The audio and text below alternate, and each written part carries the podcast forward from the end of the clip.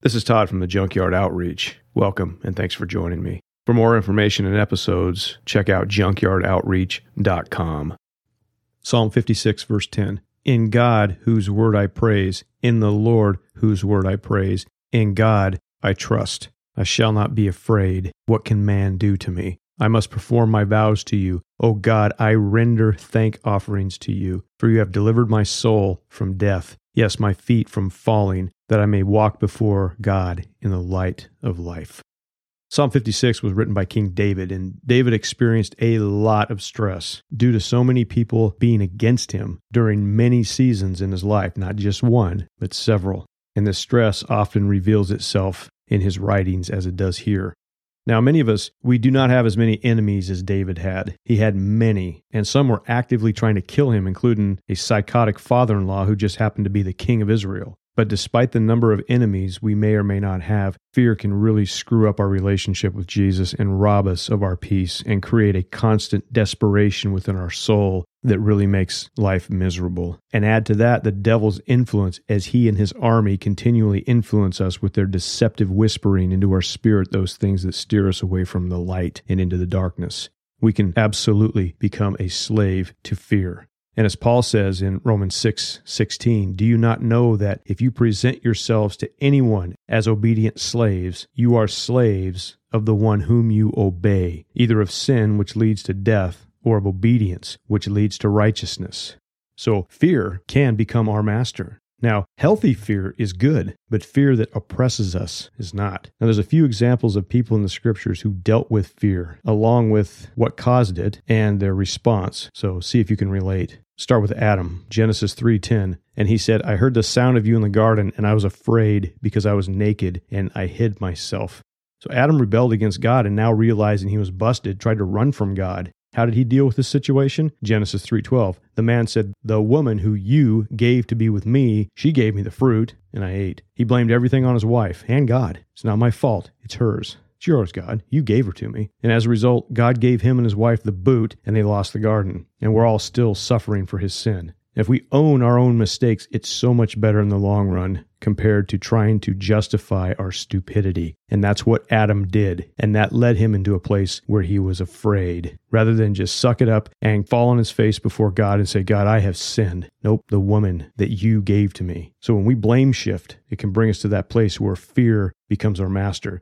Jacob in Genesis 32 6. And the messengers returned to Jacob, saying, We came to your brother Esau, and he is coming to meet you, and there are 400 men with him. Then Jacob was greatly afraid and distressed. He divided the people who were with him and the flocks and herds and camels into two camps, thinking, If Esau comes to one camp and attacks it, then the camp that is left will escape. So Jacob's fear was justified because he had deceived his father into giving him his brother's blessing, which was a major betrayal of trust, not only to his father, but to his brother. And he flees for several years, and then upon coming home, he tries to butter up his brother with a bunch of livestock to appease his anger. Then he finds out Esau's headed his way with a small army, and Jacob goes to his knees where he should have been all along. Jacob comes clean with God. He admits he's totally unworthy and pleads with God for intervention. And God delivers Jacob from Esau and appears to have appeased Esau's rage. So, for those who have done something really crappy to somebody and now the consequences are knocking at your door or perhaps crashing down on your head later in life, coming clean with the Lord and that person is a good place to start. And I had to do this on more than one occasion. God said, You're going to make it right with this person. I'm like, What? What are you talking about? Yep, you did this. You're going to make it right. So, God made it clear that this was something I was going to do, and He said, No whining. So, ultimately, I did it after whining about it and it worked out. The scriptures speak a lot about confession, and when we think of confession as simply admitting to God we have done something wrong, that's totally off track. Confessing our sins means that we look at our sins the same way that God looks at our sins and say, "Look what I've done. This is wrong, Lord. I want to distance myself as far away from this as I can." So we confess our sins to one another, including those we have wronged, and that can have a powerful effect on a strained relationship. James 5:16. Therefore confess your sins to one another and pray for one another that you may be healed. The prayer of a righteous man has great power as it is working. So Jacob's situation worked out when he surrendered to God.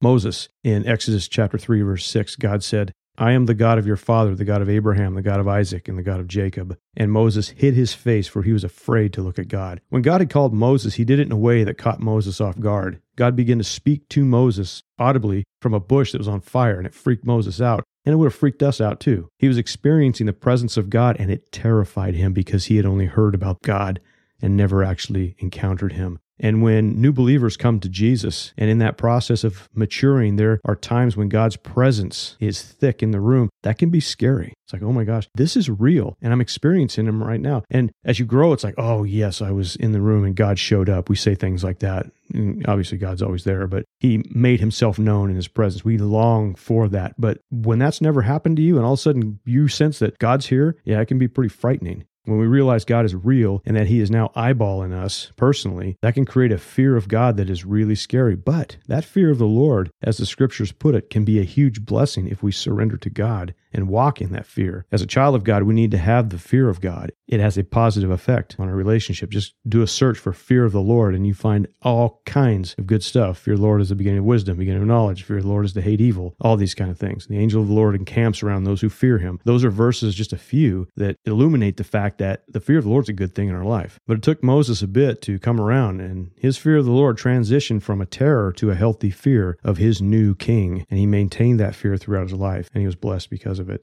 So surrendering our lives to God takes that fear of God and turns it into a positive. It doesn't eliminate the fear of God. You don't want to walk around not fearing God. That's a bad thing. Then you're going to get in all kinds of mess up situations. 1 Samuel 18 12. Saul was afraid of David because the Lord was with him, but had departed from Saul. Saul went crazy after he realized God was going to give his kingdom over to David. His fear was not healthy fear, it was a terror, and he knew that God was opposing him. And Saul never appears to have repented and went to his death opposing God when he could have repented and surrendered to the Lord. But for the majority of his reign, he was tormented by the fear that God was on the side of David and against him. And I think there are many who have this kind of fear of God, not the healthy fear of the Lord. That's the beginning of wisdom and knowledge, as it says in Proverbs, but rather a terror of the Lord to those who know they are opposed to God or they are enemies of God.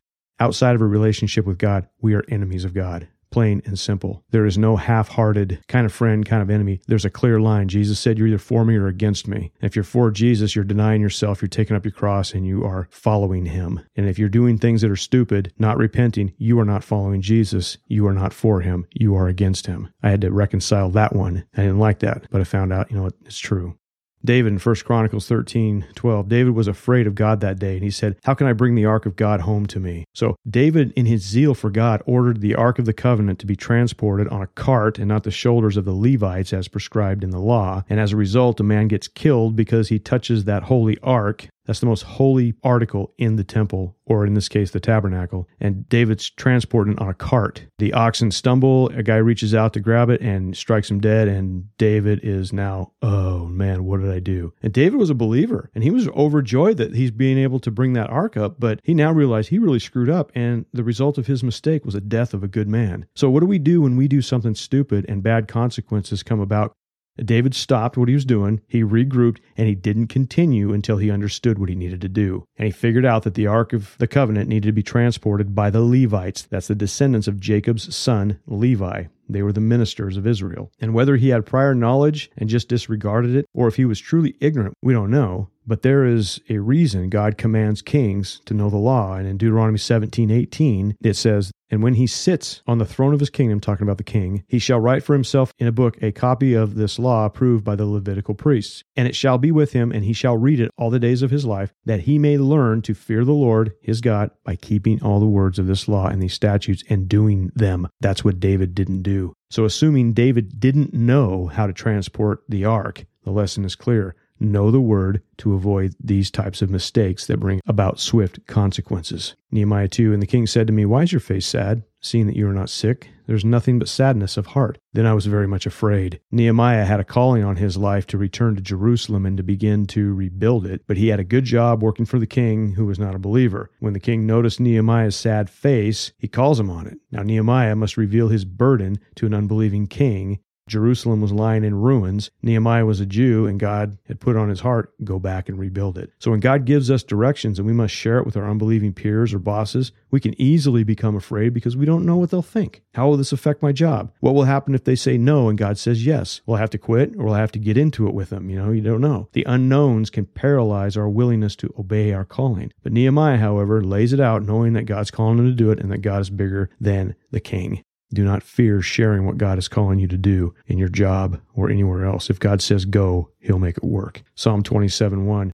The Lord is my light and my salvation. Whom shall I fear? The Lord is the stronghold of my life. Of whom shall I be afraid? Psalm 56 3. When I am afraid, I put my trust in you. For every kind of fear, there's a solution. God's word holds the answer. His Holy Spirit has the comfort, the power, the conviction, the direction, etc., to overcome this fear. So ask yourself a question my child of God, filled with the Holy Spirit and obeying Jesus? If so, 2 Timothy 1 7, God has given us a spirit not of fear, but of power and of love and of self control. For those who are not children of God, Jesus is the answer to the question, What am I supposed to do? You come to Jesus. Acts 3 19. Repent, therefore, and turn back that your sins may be blotted out, that the times of refreshing may come from the presence of the Lord, and that he may send the Christ appointed for you, Jesus.